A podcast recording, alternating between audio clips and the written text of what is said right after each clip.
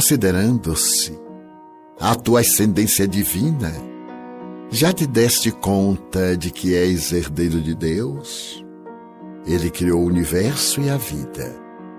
Enriqueceu a sua obra de sabedoria e beleza, colocando-te por amor como parte integrante dessas maravilhas e facultando-te fruí-las todas. Por direito natural, possuis tudo que é dele, bastando somente que desenvolvas os dons em ti latentes a fim de que possas desfrutar de toda essa opulência e grandeza. Amado por Deus, és também herdeiro das ideias sublimes que te proporcionam conquistar espaços, penetrar o mecanismo da vida e decifrar os enigmas desafiadores que te aguardam. O teu dever é te fazeres receptivo ao pensamento divino em tudo e em todos presente de modo a captá-los e a pô-los em ação, à medida que o conquistes. Dispões de todos os bens e poderes que estão ao teu alcance. Todavia, são importantes, senão imprescindíveis, para lográ-los, a confiança e a fé, bem como o esforço para desdobrares as capacidades adormecidas em ti mediante as quais saberás usar esses tesouros com edificação e integridade. Tudo que te falte não é valioso, porquanto o essencial à vida é a sabedoria para conduzi-la, a fim de conseguires não apenas coisas, senão lograres a plenitude e a abundância que o teu direito de herdeiro põe à tua disposição.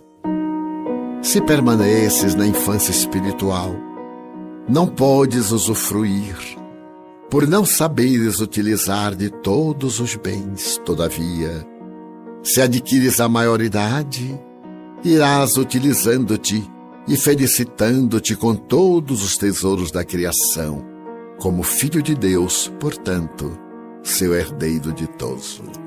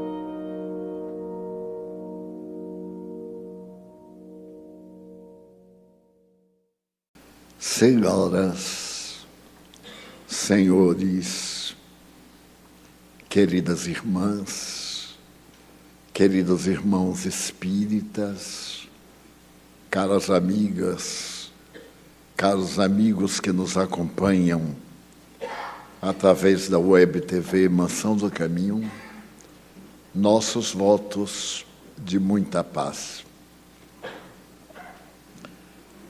No Evangelho de Jesus, todos os textos são advertências a respeito da vida física e da vida espiritual, da transitoriedade do corpo e da imortalidade da alma. Também estamos refertas às lições de que o tempo urge e através da tecnologia nós temos uma ideia que o tempo está mais apressado do que no tempo tradicional dos instrumentos manuais. Nesse evangelho extraordinário, sempre deparei-me com algumas páginas nas quais eu passava semanas refletindo-as para poder entender exatamente o que Jesus queria dizer. O seu tempo era um outro tempo. As condições sociológicas, psicológicas, políticas, humanas eram diferentes. As leis eram arbitrárias. E, como consequência, havia toda uma série de fatores aos quais ele se referia para tirar daquele tempo para todos os tempos a lição que pretendia oferecer. Por isso, ele usava o método habitual, a parábola. Entre os orientais, o Koa um símbolo, uma história, uma imagem que se pudesse adaptar a qualquer, a qualquer época, em qualquer tempo, em qualquer lugar. E estive pensando hoje em duas dessas frases que muito me impressionaram. A primeira delas diz: busca primeiro o reino de Deus e sua justiça, e tudo mais te será acrescentado. É muito simples. É que vale dizer que existem dois reinos: o reino do espírito e o reino da matéria, no qual o espírito se encontra. Entre os dois, optamos normalmente por aquilo que é material, que nos fere os sentidos, que nos fala as emoções. E nos afadigamos na busca deste mundo material, para podermos atender ao que a filosofia nos brinda com o nome de felicidade. No passado, a partir do século VII antes de Jesus, Epicuro, o filósofo, estabelecia que a felicidade é ter. Ele havia notado na sua época que as pessoas que possuíam eram vistas como felizes, os ricos, os potentados, os cercados de bajuladores, àqueles que dispunham de propriedades. E durante muito tempo, o hedonismo, ou a beleza, constituía a realidade de ser feliz. Mas concomitantemente apareceram outros filósofos, é natural. E entre eles apareceu em Corinto um filósofo pessimista se Epicuro era otimista e dizia que quem tem pode, quem pode compra, quem compra goza. O outro, Diógenes, dizia que o ser humano é a caricatura de si mesmo, que o ter é portador de um grande prejuízo. Primeiro deles, o medo de perder o que tem. já é, portanto, uma desvantagem. O segundo, a aplicação do que tem. Normalmente, a pessoa que é abonada dispõe de muitas preocupações da maneira como aplicar os recursos, a fim de que eles prossigam generosos e abundantes e não se desgastem com o tempo, porque tudo quanto se usa e não se repõe, desaparece. Então a doutrina de Diógenes ficou célebre, porque ele dizia que a gente estando na miséria é ótimo, não pode ficar mais miserável do que já está. Estamos no campo da filosofia. Mas essa teoria, que foi chamada cínica, teve que defrontar uma outra teoria que apareceu para poder entrar em discussão filosófica, dizendo que nós somos infelizes por causa da dor. Se não houvesse a dor, nós não teríamos sofrimentos. Então, seríamos profundamente felizes. Foi a filosofia estoica o estoicismo estabelecia as regras da felicidade. Não importa ter ou deixar de ter, é importante saber sofrer. Há pessoas que têm tudo material, portanto, hedonistas, e têm também problemas na área da saúde, pessimismo. Há pessoas que tem saúde exemplar, que tem valores amoedados e andam insatisfeitas. São pessoas inconformadas, ambiciosas. Então, essa doutrina ensinava a coragem de resistir a qualquer tipo de dor. Essa doutrina também prevaleceu até hoje. Aliás, todas três, porque tem correntes, uns pensam de uma forma, outros pensam de outra. E até a quarta corrente, a corrente apresentada por Sócrates e mais tarde Platão. É importante ser. Não adianta o que eu tenho se eu não sou uma pessoa que tem paz dentro de si mesmo. Então, mais importante de ter é ser. Se eu tenho e aquilo me faz feliz, muito bem. Se eu não tenho e aquilo me faz feliz, muito bem. Essas quatro correntes filosóficas percorreram a humanidade e se desdobraram em mais de 200 escolas. Até hoje, nós temos as escolas filosóficas florescendo. Na atualidade, a filosofia é faça o que você quiser, com uma contra-filosofia, e aguarde os resultados, que ninguém quer aguardar. A pessoa faz, mas o efeito tem que ser agradável. Mas nem tudo que se faz é agradável porque nós somos portadores de emoções. Dias há que despertamos generosos, alegres, joviais, gentis, caridosos, e outros dias que a gente não aguenta nem com a própria cara, de mau humor, decepcionado, chocado. Então, essa questão é fundamental Jesus situou tudo isso em uma questão: busca primeiro o reino de Deus, e tudo mais será acrescentado.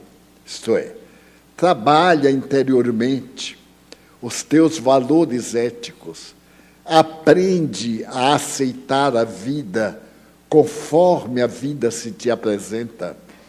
É o que a moderna filosofia espiritualista proclama autoiluminação, busca de si mesmo, Do que adianta eu descobrir tudo e não me descobrir a mim mesmo, não conhecer as minhas reações, ser temperamental, ser uma pessoa com altos e baixos emocionais, momentos de uma gentileza ímpar e comovedora, e outros momentos de uma agressividade patológica.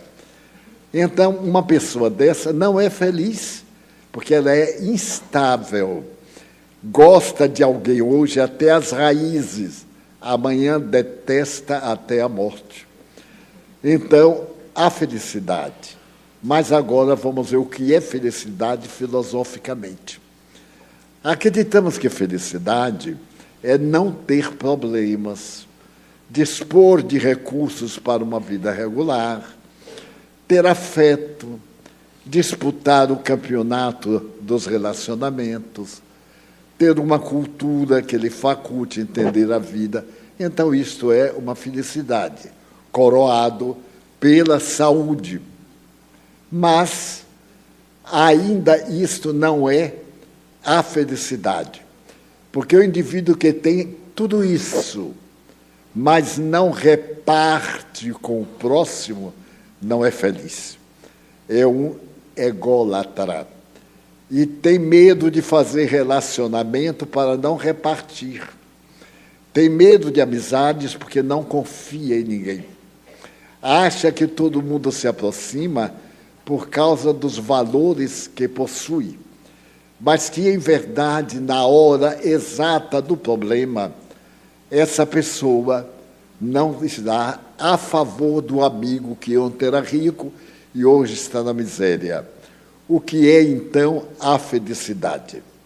O Evangelho diz que a felicidade é a paz de espírito. Um espírito em paz, sem turbulência que suporta a riqueza, que enfrenta a pobreza, que é aplaudido, que é ao mesmo tempo diminuído e se mantém em paz. Daí fundamental em nossa vida a paz de espírito. Mas para buscar a paz de espírito, enquanto na felicidade externa procuramos valores estranhos na paz interior, a luta e a vida é com nossa mente. Porque nossa mente é uma antena. E essa antena capta tudo quanto está em nosso redor. Às vezes olhamos para um rosto angelical, uma pessoa doce, afável, e cujo pensamento são podridões. E a pessoa disfarça, às vezes, com a sua simpatia. A que se deve isto? Uma criança, por exemplo, de dias, tem fenômenos eróticos de adultos, mas como a reencarnação? Porque vem de outras experiências trazendo esse patrimônio que na atual reencarnação vai nos oferecer paz de espírito ou conflito, isto é, felicidade ou inarmonia. Então, isso é um prólogo. Vamos agora usar a técnica de Jesus. Vamos contar umas histórias. Na Pérsia antiga, havia uma região perto do mar, chamada Golconda. A região era famosa porque as pessoas eram de classe média, dispunham de bens, de uma boa sociedade, alimentação farta e um relacionamento feliz, porque o governo era justo. Havia um homem proprietário de uma grande fazenda, de nome Raffeld. Raffeld era casado, tinha filhos e tinha sua propriedade que dava a ele o ar de felicidade. As pessoas invejavam como era possível ter tanto. Ele não adoecia, Na família ninguém tinha qualquer doença, qualquer tara hereditária. Ele se destacava na comunidade exatamente por ser um homem sorriso. Certo dia, ele foi apresentado a um grande pensador e convidou esse pensador para um almoço em sua casa. O pensador ficou deslumbrado. Os jardins, o pomar, os móveis, a tapeçaria persa, a mais famosa do mundo, a esposa, ele, os filhos. E então o homem perguntou: Raffeld, você é feliz? Ele disse: total. Total feliz. Porque imagine qualquer coisa. Eu tenho. Eu tenho saúde. Eu tenho uma esposa fiel. Tenho isso, tenho aquilo. E o homem disse: é pena Tu tens diamantes? Diamantes? Não. Não sei o que é. Mas não sabes o que é diamantes? Não. Nunca tive necessidade. Ah, então tu és um pobre. Porque para ser feliz é necessário ter diamantes. O diamante é uma pedra multimilenária, transparente que se vê estrelas e que permite alcançar tudo no batizado das cores da vida. Então, lamento muito a tua pobreza, porque tudo isso que tu tens aqui, todo mundo tem. Mas só quem é rico é que tem diamantes. O homem almoçou bem, tinha muita fome, foi embora, e Rafael ficou olhando o que ele tinha, mas não tinha nada que brilhava. Olhou e notou que realmente era pobre. Ele não tinha um diamante. Então começou a desvalorizar tudo aquilo, porque as coisas têm o valor que nós atribuímos. Se dizemos que esta rosa artificial é verdadeira, em nossa imaginação, ela passa a ser uma rosa perfumada vegetal. E então foi deitar-se e começou a pensar: mas que demônio será diamante? Como é que eu tenho tanta coisa e não tenho o tal do diamante? No dia seguinte, ele foi à residência do sábio e, depois de conversar gentilmente, ele perguntou assim: Você falou dos diamantes. Aonde é que nós encontramos diamantes? Ele disse: Ah, é um pouquinho difícil. O diamante verdadeiro está sempre dentro dos rios, na intimidade da terra. Às vezes, quando os rios conseguem varar o solo, jogam diamantes no meio das pedras, no meio das águas, ali de frente. E a pessoa pega o diamante e manda lapidar. É muito fácil de achar. Ele diz: Mas que pena aqui em Golconda não ter um rio. É, a nosso rio é muito pobre. Necessitamos como o Indo, o Ganges, tal e tal, e foi citando os rios antiquíssimos e então, a partir daquele momento, Rafael deixou de ser feliz. Porque para ser feliz tinha que ter diamante. E ele não tinha diamante. Então ele resolveu o problema, vendeu tudo o que tinha. Chamou um cunhado, entregou a esposa, entregou os filhos e deu uma parte da fortuna. Cuide deles, eu vou comprar diamantes. Eu vou percorrer o mundo e quando eu achar diamantes, eu serei o homem mais feliz de Colconda e então tudo estará bem. Todos acharam que era uma ideia absurda, mas ele pôs aquilo na cabeça e ficou infeliz, ficou triste. Às vezes se sentia chorando, amargurado, desprezado de Alá. E todos acordaram que ele estava com razão Ele vendeu tudo, tudo, fazenda, móveis, gado, tudo que possuía, camelos. Dividiu em notário a parte da esposa, dos filhos e a parte dele. Então, começou a viajar. Primeiro ele foi à Índia e visitou as praias do rio Ganges. Mas o rio Ganges, considerado sagrado, atravessava o país de um lado a outro e as suas margens eram de pedras, mas eram de pedras sem nenhum valor, pedras comuns, pedras de sílica. E ele verificou que no Ganges não tinha tesouro. Ele viajou ao Egito. Afinal, o Nilo, o Nilo nasce no Lago Vitória e vai desaguar no oceano. É o rio poderoso, é o rio que traz as bênçãos para aquela terra desértica do Egito. Quando chove ou na época hibernal, ele traz o lixo, traz tudo aquilo que é adubo e as margens do rio florescem. Então, o rio Nilo é a alma do Egito. Logo, já que ele era tão transcendental, devia ter diamantes. E então, Raffelt começou a procurar diamantes. Alexandria, as diversas cidades, e com o tempo, ele notou que não tinha diamantes.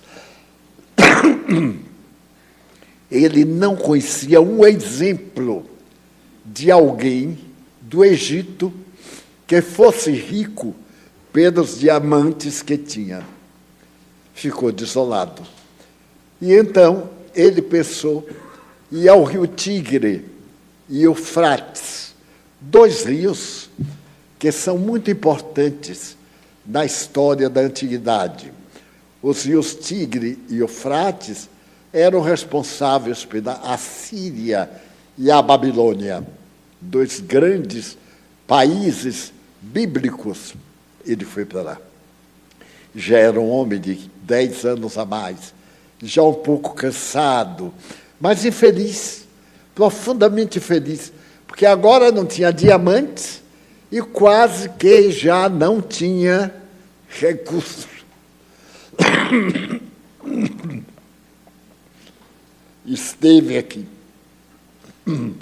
esteve ali, não conseguiu. Por mais que viajasse, por mais que mandasse mensageiros, não conseguiu. E então resolveu partir para a Europa onde havia rios, a Europa era menos habitada do que o Oriente. E ele veio para a Espanha. E na Espanha havia um rio famoso, o Tarro, que em Portugal se chama Tejo. E ele procurou do Tarro. Esteve em Saragossa, onde o Tarro é um rio formidável. Esteve em várias cidades. Os rios espanhóis não eram tão belos, ele resolveu, agora já arrastando miséria, visitar Portugal. Eram os últimos bens que ele tinha. Ele visitou o Rio Tejo, desde a nascente em Lisboa até a saída, até a entrada do mar, as grandes possibilidades do oceano. E desenganado, suicidou-se no rio Tejo, deixando escrito que a felicidade não existia na terra. Nesse ínterim, ele vendeu a propriedade a um senhor, e esse senhor foi cuidar dos jardins, dos pomares, multiplicou os currais para o gado, procurou aumentar o número de empregados. E certo dia, aquele sábio que almoçara com ele foi jantar na casa do novo rico. E quando estava jantando, percebeu que na lareira havia umas pedras que de vez em quando a chama batia e elas brilhavam. Ele olhou um pouco, levantou-se, pegou uma delas e disse: Meu Deus, isto é um diamante. E perguntou ao dono da casa: Onde você encontrou isso? Ele disse: Ah, isso é uma pedra sem valor. Lá embaixo, no rio, nós temos um riacho lá embaixo, está assim, misturado com as pedras. Eu então apanhei umas que brilhavam mais, uma azul, uma branca, uma verde, e botei aí coloridas. Homem do céu, isso é diamante. E ele se tornou o homem mais rico do mundo em todos os tempos. E Golconda se tornou a maior mina de diamantes que existe na Terra. Tudo porque Rafael era ambicioso, mas não era trabalhador. Se ele tivesse investido na busca de manter a felicidade, sem a ambição de algo que lhe faltava, ele morreria feliz, porque os diamantes não fogem, seriam encontrados por alguém mais tarde e desempenhariam o seu papel fundamental. Então, o que aconteceu? Morreu na miséria, no ódio e fora do reino, porque ele não teve tempo de buscar o reino, nem primeiro, nem último. Quando nós temos uma ideia fixa, só aquela ideia fixa é que vale. Mas será que Jesus tinha razão para nos pedir que pensássemos primeiro no reino de Deus e o resto vinha por acréscimo. E contou a seguinte parábola: havia um homem que era muito rico. Ele plantava trigo e tinha muitas terras. Depois de uma coleta e uma colheita de trigo, ele viu que os depósitos que tinha eram insuficientes. Ele mandou fazer mais depósitos para ficar mais rico. Comprou mais terras, plantou mais trigo. E quando tudo estava florescido, preparando para uma ceifa prodigiosa, ele disse: Agora minha alma dorme e goza, porque tinha tudo. Mas naquela noite, Deus chamou a sua alma e tudo ficou aí. E ele não tinha procurado o reino de Deus que está em nosso coração. Ele era na terra ambicioso, desejoso de uma posição de relevo, de destaque, muito grande, mas, no fundo, era profundamente infeliz. Profundamente infeliz. Então, o que é a felicidade para nós? Todos nós reencarnamos com uma meta. O indivíduo pode ser gari, mas ele pode ser um gari e um gari. Pode ser um varredor, negligente, odiento, que anda procurando oportunidade, que é descuidado e pode ser um homem de bem, como nós temos visto, muitos garis encontrarem verdadeiras fortunas no lixo e entregarem às autoridades policiais para os verdadeiros donos. Eu recordo-me de um carnaval em São Paulo que um gari, varrendo o viaduto do chá, encontrou um pacote muito bem feito. Quando abriu, eram 20 mil dólares. Isso tem uns 40 anos. Ele ficou assustado. A princípio, porque quando soubessem, iam pensar que ele tinha roubado. Depois, ele imaginou: mas bem, eu sou gari. Com esse dinheiro, eu farei a minha independência e da minha família.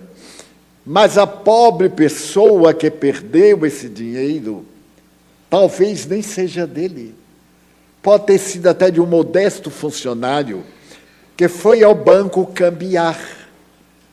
E na pressa, na preocupação de ser furtado, ele perdeu. Ele foi à polícia, o que era um risco, apresentou, publicou nos jornais, e aquele dinheiro havia sido resultado de um trabalho muito grande para uma obra social que o indivíduo ganhou e foi tirar do banco, mas ele havia ganhado aquele dinheiro de mentalidades americanas e recebeu em dólar. Tinha ido cambiar. E naquela angústia ele perdeu. Então esse gari, todos perguntaram: quanto você recebeu? Ele disse assim: de quê? Ele lhe pagou qualquer coisa? Ele disse: não, nem me lembrei. Ele não tinha nenhuma obrigação. Ele perdeu, eu achei, sabia que era o dono, entreguei. Este buscou o reino de Deus. Muita gente diz assim, mas ele era burro, era bobo. Eu não dava um tostão. Eu me mudava até de país para ninguém saber que eu havia conseguido esse valor tão grande. E hoje eu vi na internet um quadrozinho que me comoveu. Uma moça vai andando e tem um grupo de pessoas no caminho. Ela leva uma bolsa e alguém atira uma garrafa vazia de água. Ela apanha a garrafa, coloca na bolsa. Quando chega mais perto, outra pessoa joga outra garrafa com asco. Ela, muito bem vestida, se abaixou, sacudiu.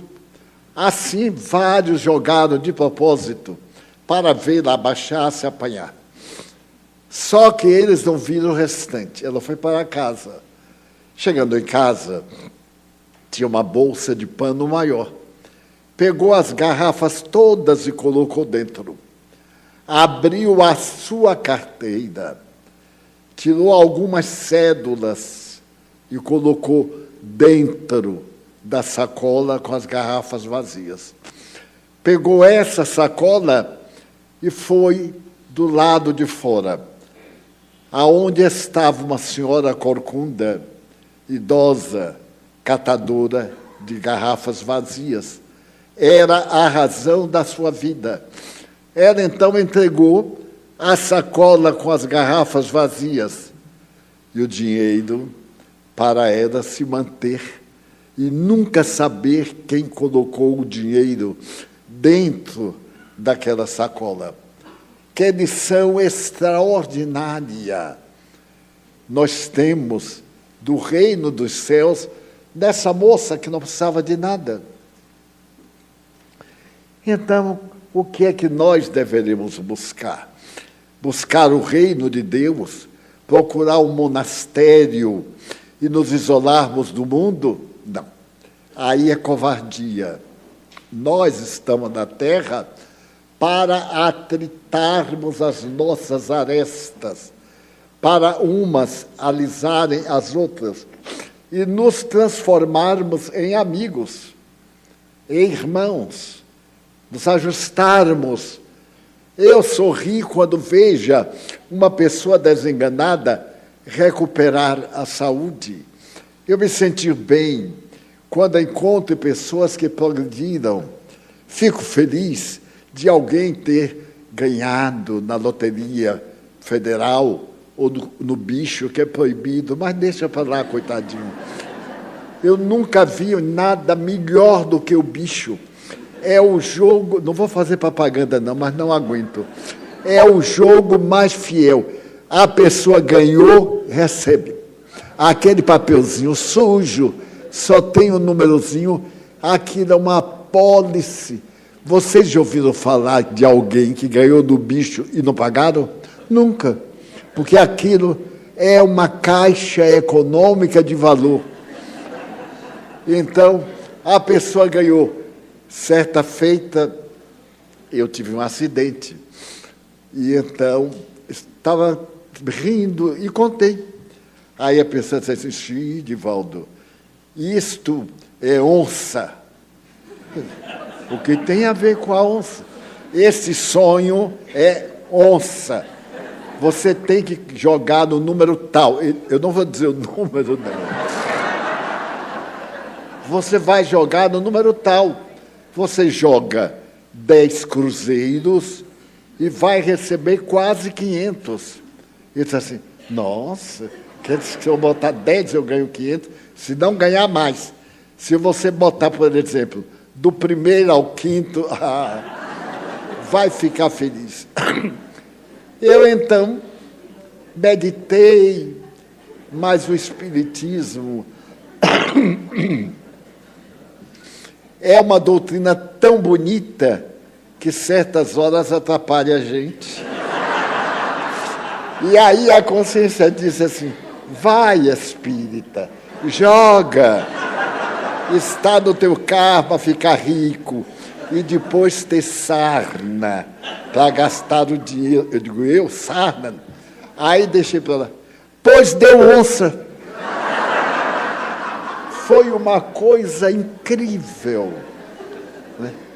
Eu fiquei tão feliz que, graças ao meu sonho, eu fiz a caridade ao meu amigo que não era espírita.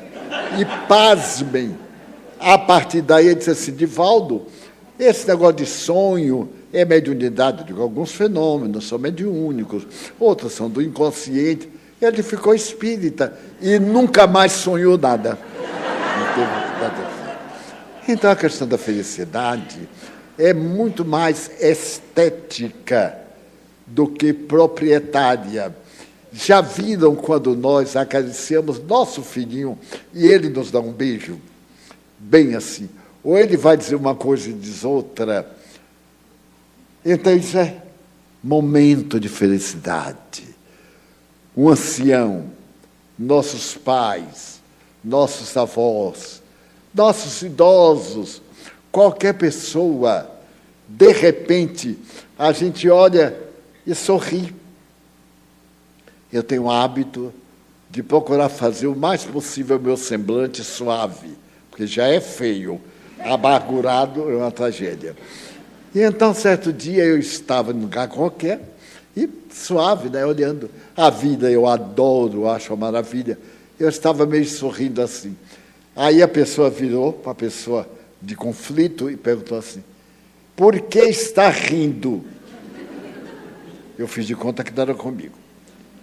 Por que está rindo? Está rindo de mim ou está rindo para mim? Eu disse: Estou rindo de você, porque eu estava olhando e rindo para você. E por que estava para mim? Eu digo, porque não tem ninguém na minha frente. Só tinha você. Eu estava rindo. A pessoa terminou rindo também. E depois disse assim: Você não sabe, hoje eu estava como uma brasa procurando um pé para brigar com todo mundo. Eu digo: Que sorte, hein? Pisou no meu pé direito, porque se pisa no esquerdo, eu também estava. Eis a razão da beleza do Evangelho. Busca, primeiro, o reino de Deus e sua justiça, e tudo mais te será acrescentado. Porque se a gente busca a paz interior, se a gente é capaz de perdoar, se a gente tem o sentimento de solidariedade, se a gente compreende que estamos sofrendo porque há razões e aceitamos o sofrimento, já diminui o sofrimento 50%. E depois, quando passe, a gente não nota e agradece a Deus, buscou o reino de Deus. E vai acrescentado o quê? Vão acrescentadas a paz, a alegria de viver, a amargura que periodicamente nos assiste, a certeza, diariamente, quando eu me levanto, eu abro a janela, porque eu sei que quando a gente desencarna, fica com a sensação que não desencarnou. Então a gente fala com alguém, ninguém responde. Então, quando algum de vocês falar com outro e o outro ficar bem quieto, Pai nosso, porque. Então, eu peguei o hábito. Resultado, certo dia eu levantei-me e me vi deitado e achei aquilo muito interessante. Então, abri a cortina da janela, mas ela não se mexeu. Eu digo, deixa de brinquedo. Me aproximei mais e nada. Ele disse, não é possível. Olhei para o corpo, nada. Respirando muito suavemente. Eu digo, pré-morte. Estou morrendo. Aí fui, sentei-me na cama, deitei-me e me ajustei. Entrei assim de lado e fiz um, dois, três. O corpo ficou arriado. Eu disse: Ah, meu Deus, morri. O que é que eu faço agora? Bom, a doutrina ajuda. Allan Kardec diz que o espírita, que já conhece, não tem choque. E eu disse assim: graças a Deus, mas morri tão cedo. Aí agradecia e lamentava. Lembrei-me de minha mãe, que dormia com meu pai no quarto ao lado. Eu disse: Ah, o teste vai ser com minha mãe. Levantei, o corpo ficou lá. E eu digo que não passem alguns minutos, mais de cinco minutos, para ter morte cerebral, não consta. E se eu hei de ficar aleijado, é melhor desencarnar. Já fui logo programando o futuro. Aí eu saí, e quando eu fui passar na porta, nota o inconsciente. E eu digo assim, mas como é que eu vou abrir a porta? Tentei com a chave, nada. Pegava e a mão penetrava. Eu disse, meu Deus, então eu morri mesmo. Aí eu fechei os olhos e disse: Vou dar uma trombada na parede. Se eu estiver morto, não sinto nada. Se eu sentia, é porque não morri. Aí de, me vi no corredor. Eu digo: Pronto, estou morto. Aí já fui ao quarto de minha mãe. Entrei no quarto. Ela estava também desdobrada. Quando eu cheguei, ela fez: Meu filho, o que é que você está fazendo? Eu disse: Mãe, eu morri. Não chorei, não, dei um ataque. Eu morri, mãe. Ela então me abraçou, me levou ao quarto, passou a mão na cabeça, mão de mães na cabeça da gente. Não tem nada que se compare. E disse assim: meu filho, nós estamos lhe treinando para desdobramentos espirituais. E ele disse, mãe, que não demore, me bote logo no corpo, que eu estou com saudade. Ela disse, de repente, eu acordei na cama. Gente, quanto é bom a gente estar tá vivo. Aqui para nós, buscar primeiro o reino, a gente vivo buscar o reino, é uma beleza. Porque naquele momento, o tempo tem outra dimensão me foi possível passar o tempo. Era um período mais jovem, aí uns 40 anos, eu tinha algumas preocupações, ainda estava trabalhando, a instituição estava com muitas preocupações. E então eu disse assim: eu não posso morrer agora. Eu falei para a Joana Dias: não posso morrer agora, porque estamos com tantos problemas. Ela disse: Pois é, meu filho, se você desencarnar, será um problema a menos. Ele disse, mas ela é tão gentil comigo, né? Problema. Porque Deus é que resolve. Busca primeiro e deixa o resto com Ele. Não adianta buscar e ir solucionando aqui com os miudinhos, não. Aí me faz lembrar uma coisa muito engraçada. Certo dia eu estava em um lugar qualquer e não tinha realmente dinheiro.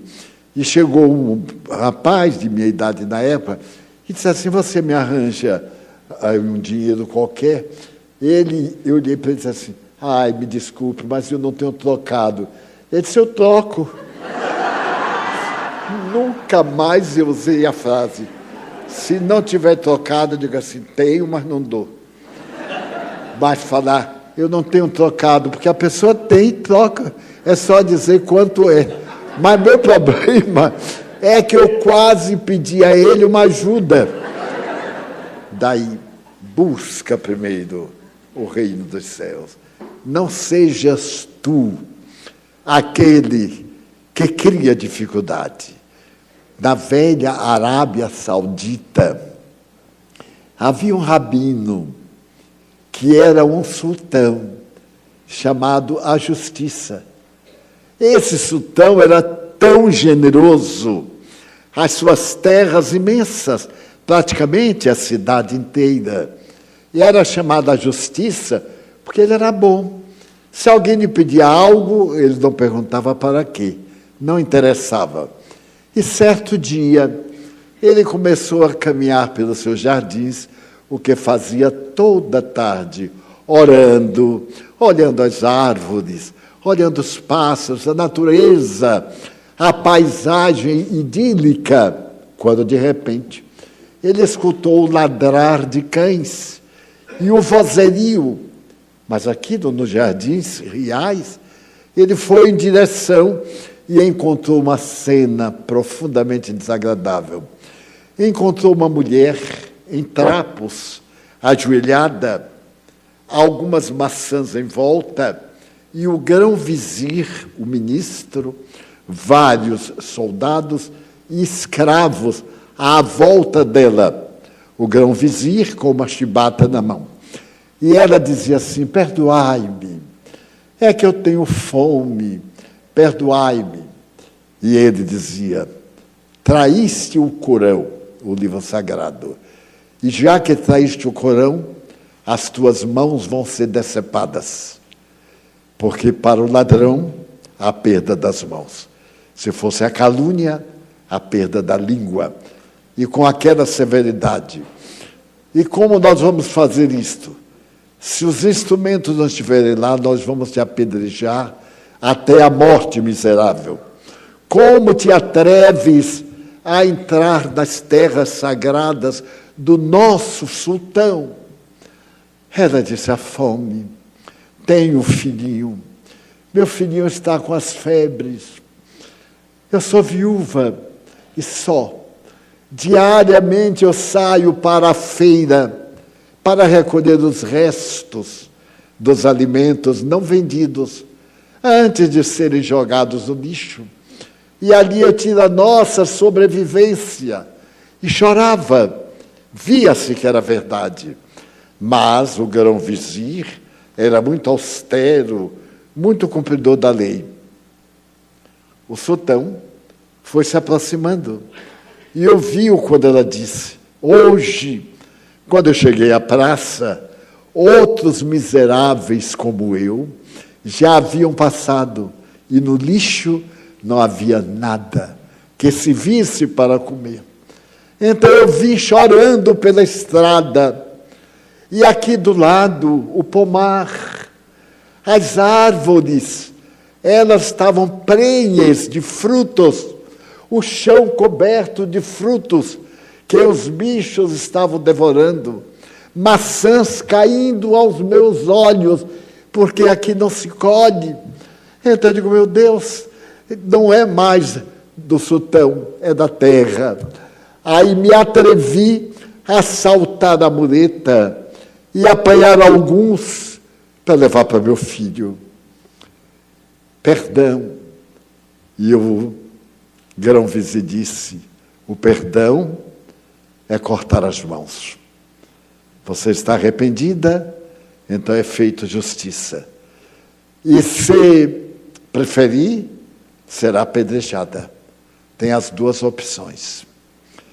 Aí o sultão acercou-se e todo mundo fez reverência. E ele perguntou o que se passava. A mulher olhou para ele, ajoelhou-se e contou: Fome, Senhor. O Senhor não sabe o que é fome. Fome não tem caráter. Estômago não tem moral. Quando a fome ataca, se faz qualquer loucura, porque algo rói a gente de dentro para fora. E meu filhinho está morrendo de febre. Quando vi essas maçãs do chão, podres, e as que estão caindo, basta tocar na árvore, caem em grande quantidade. Sabendo que o meu sultão é justo, eu não tive dúvida de apanhar algumas para levar para meu filho, quando fui surpreendida. Então, o sultão olhou para o grão-vizir e perguntou: qual é a punição? Toda vez que se roube, cortar as mãos ou apedrejar. No caso dela, que foi um crime, ela se apropriou do que não era dela. O que é que nós devemos fazer? Aí o grão-vizir disse: apedrejar levá-la na porta do templo, amarrá-la e apedrejá-la até a morte. O sultão disse: Pois não, apedreje-na. Ele disse: Mas, senhor, aqui não tem pedras. As pedras estão todas lá. As que estão aqui estão presas no chão. Então nós temos que levá-la lá e matá-la. Aí o sultão disse: a lei deve estar errada, porque a justiça deve ser praticada onde se fez o crime. Ela pecou aqui, e aqui ela será punida. Mas, Senhor, não tem pedras. Como? Eu vejo aqui no vosso turbante uma esmeralda, é uma pedra arranque-a e jogue nela. Dos anéis, dos braceletes, tudo metal, pedra. E ele próprio tirou alguns braceletes e jogou no colo dela. E todo, porque se me desobedecerem, serão apedrejados até a morte. E todos começaram a jogar e ela ficou pateta. Quando parou, o ódio da massa contra a vítima deles, porque só há miséria porque há poderosos. Uma coisa depende da outra. Aí ela disse assim: Senhor, ele disse: Vai, minha filha, vende as pedras da nossa vaidade, porque não é possível que Alá Fique satisfeito de nos ver com essas pedrarias inúteis e os seus filhos morrendo à fome por falta de alimentos. Vai, vende e o que sobrar, distribui com outros mais necessitados. Não demores, porque teu filhinho está com fome. E leva as maçãs saudáveis mandou que os servos tirassem algumas e a acompanhassem. E ela se foi. E ele então saiu daquele cenário, ela correndo de júbilo, gritando o Assalamu, Aleikum. E ele dizendo: Alá é justo, Alá é bom.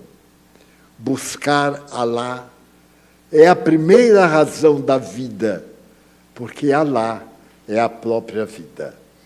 Esse fato está numa das histórias do Talmud, como o sultão que era generoso. Realmente é uma lição rica de beleza. É apedrejar? Apedreje. Mas não tem pedra? Como? Essas que estão nos dedos, no corpo, são pedras. que podem salvar muitas vidas. Desta forma, nesta noite de reflexões, quanto bem podemos fazer com pedras inúteis.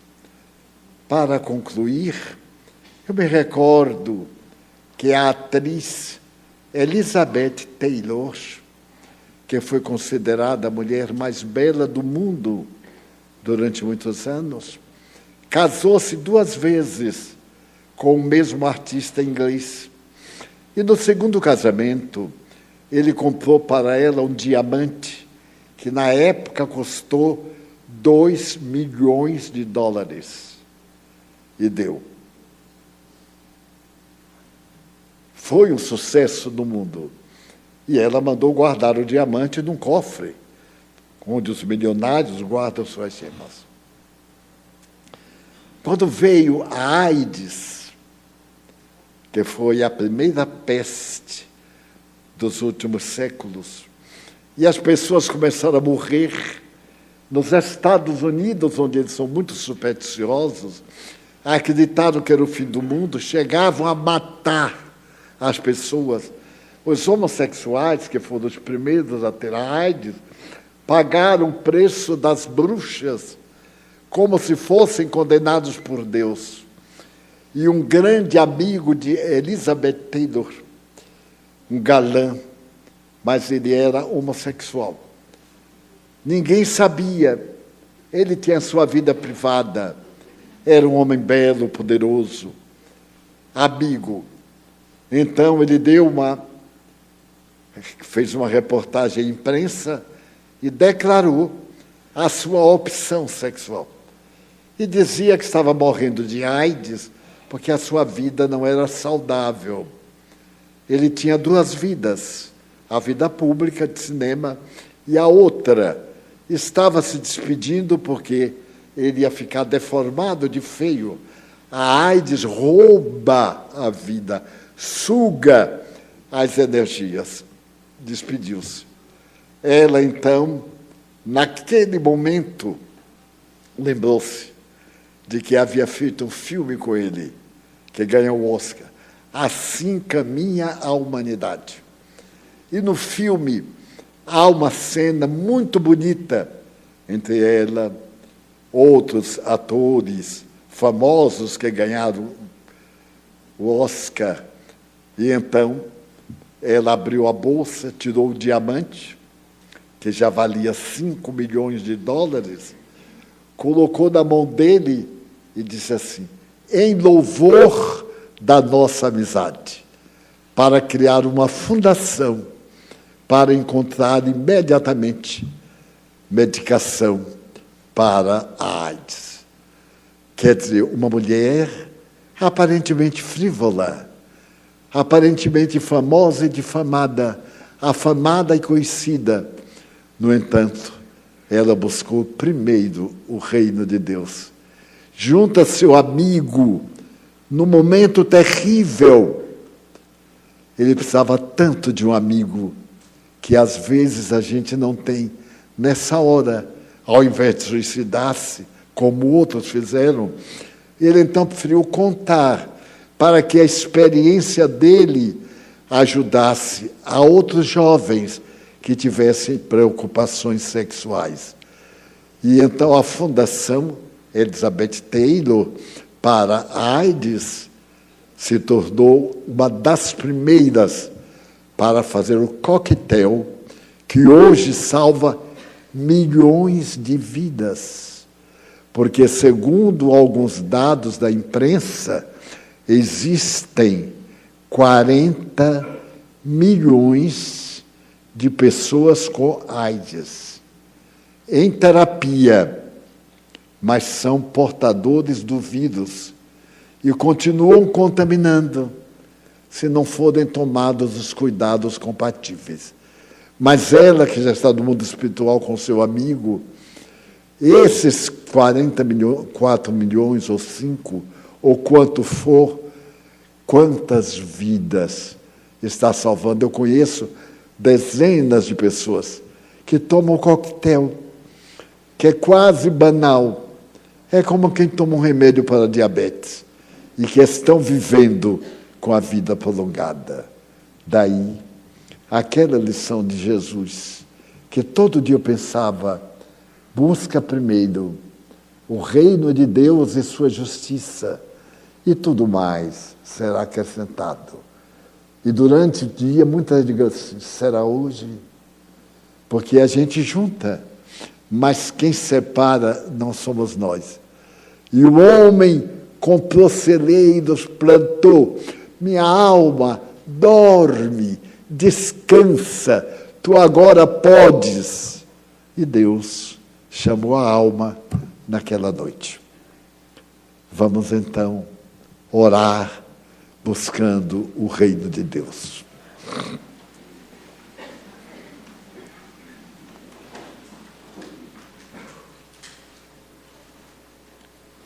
Pedimos aos médiuns para que tomem os seus lugares. O católico considera o momento da hóstia de grande valor. O protestante, quando enuncia o aleluia, é de grande valor. Para nós, o passe, a transmissão dessas forças que nós aurimos na divindade é de grande valor. Concentremos na nossa doença, no nosso problema de felicidade, no que for, e a divindade nos dará o que for necessário. Divino amigo, Jesus querido, abençoa nossos médiums, os irmãos que tu mandaste curar uns aos outros. Ide e curai. Levantai os mortos, expulsai os demônios, pisai na cabeça das serpentes. E tudo o que pedirdes a meu Pai, Ele fará por vós. Então, pelos companheiros que se preparam para ser veículo da energia saudável, pedimos por nós mesmos, pelos nossos familiares, por aqueles a quem nós amamos, por aqueles que não nos amam, que nos fazem o mal. Perdoa-os como nós pretendemos perdoar. Pedimos-te pelos pobres suicidas um momento e toda uma existência malograda. Apiada-te, Senhor. Ajuda-os, os obsidiados, que são vítimas de inimigos de ontem, de hoje os adversários do bem. Agradecemos as bênçãos que tens derramado em nossa casa, nestes últimos projetos, a proteção dos bons espíritos. Pedimos por este lar que nos alberga, pelos que nos visitam, e se beneficiam com as energias espirituais. Pedimos em favor da nossa paz íntima, fator de felicidade, mas também da paz em nosso lar, da paz na sociedade da paz no Brasil, com tanta violência urbana, da paz no mundo, Jesus. tem piedade do mundo, de todos nós, tuas criaturas. Faze que nossa água adquira propriedades curativas e nos beneficiem, mesmo que não saibamos de qualquer problema que temos. Ajuda-nos. Agradecemos estes momentos de reflexão e te pedimos que continues conosco, encerrando os trabalhos em nome de Deus, sob a supervisão da Mãe Santíssima, dos Espíritos nobres, que seguirão até nossas casas e permanecerão conosco. Em nome do bem, está encerrada a nossa reunião.